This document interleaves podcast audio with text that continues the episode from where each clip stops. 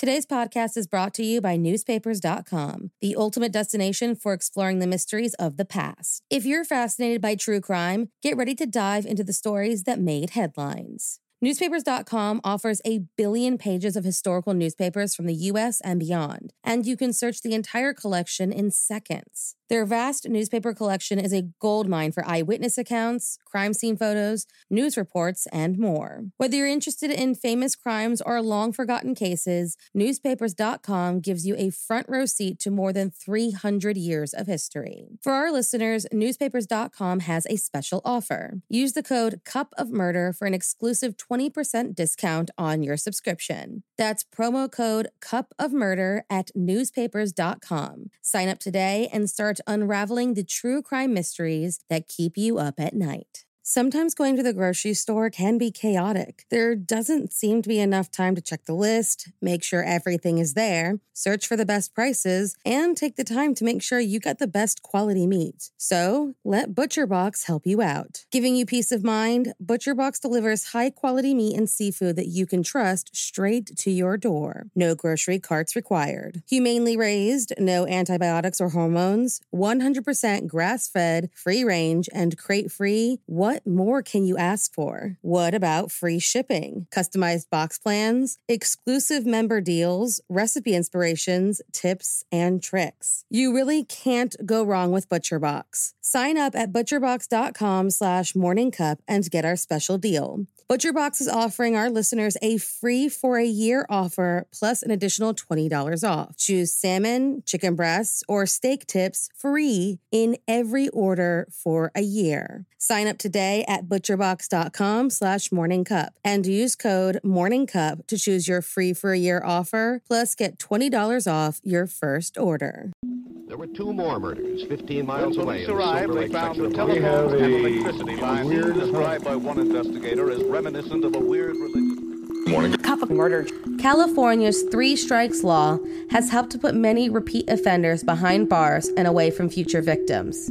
But do you know about the man whose criminal record helped to fuel its support? On August 5, 1996, Richard Allan Davis was sentenced to death for his crimes against a 12 year old girl named Polly Klaas. So, if you like your coffee hot but your bones chilled, sit back and start your day with a morning cup of murder. Richard Davis, born in 1954, had the standard childhood of what we've begun to associate with murderers and serial killers alcoholic disciplinarian parents, divorce, the torture and killings of animals, dropping out of school, and a criminal history that started in his teens. At 17, a judge gave him two options the California Youth Authority or to join the United States Army. He chose Army and served for 13 months.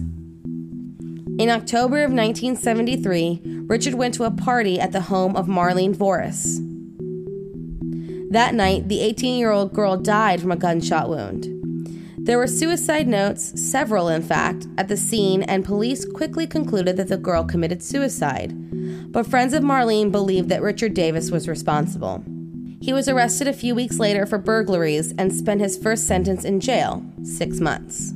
Five weeks after being released, he was arrested again and was sent to jail, but paroled after only one year. From the time he was 12 to 20, he was arrested roughly 13 times for things like burglary, intoxication, and parole violation. In 1976, he escalated when he abducted a 26 year old woman named Frances Mays. He attempted to sexually assault the woman, but she was able to escape and hail a passing car, which just so happened to be a highway patrol officer. He was arrested once again. After a faked suicide attempt landed him in a state hospital, he escaped and started a four day crime spree in Napa. He broke into a home and beat its occupant, stole a shotgun, kidnapped a bartender, and shot at her as she tried to escape. He was arrested yet again, but paroled five years later. He and his girlfriend then kidnapped another woman, and once again, she was able to escape. He was arrested a couple years later for robbing a yogurt shop, and it was found that he robbed a bank as well, so he was sentenced yet again. And just eight years later, was paroled yet again. That's when he finally committed the crime that would finally land him in prison for good. On October 1st, 1993, the 12 year old girl named Polly Klaas and her friends were having a sleepover at her home in Petaluma, California. Around 10:30 p.m., Richard Davis entered the bedroom that the three girls were in, carrying a knife. He then tied both of the friends up, pulled the pillowcases over their heads, and told them to count to a thousand. He then took Polly out of the house. Over the next two months, about 4,000 people and shows like 2020 and America's Most Wanted helped to search for Polly. An APB with the suspect's information went out just 30 minutes after Polly was kidnapped. However, the broadcast only went out to the Sonoma County Sheriff's Channel 1. This wasn't the first mistake made that night.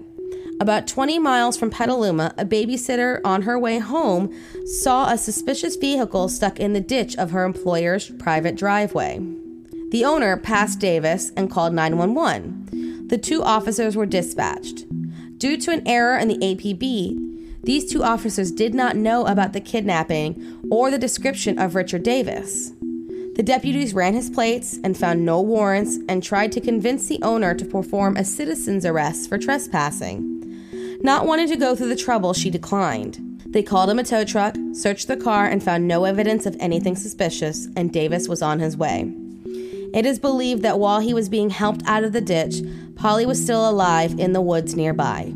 He was, thankfully, told to fill out a field incident report and it was filed. This was a saving grace in the case. After the owner was clearing out some brush near where their car was stuck about a month later, some evidence was found, and thanks to the FI report, Davis was brought in for his connection to the disappearance of Polly Klaas. A search for Polly that still remains the largest ever conducted in California was halted on December 4th when Davis admitted to strangling Polly and led the police to her shallow grave off the highway. After a long trial, Richard Davis was charged with first degree murder and four special circumstances. He was sentenced to death on August 5th.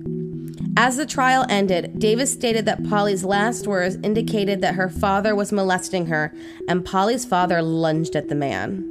There is no indication that this is true and was more than likely Davis's last attempt to hurt the Klaas family. Her father became a child advocate and established the Klaas Kids Foundation in honor of his daughter. Not only was the three strike law created after the trial, but the all points bulletin practices were changed as well. It was upgraded and the 911 dispatch system was centralized. Thank you for joining me in my morning cup of murder.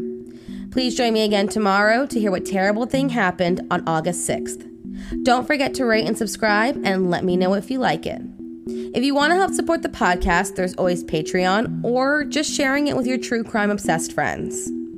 And remember, stay safe.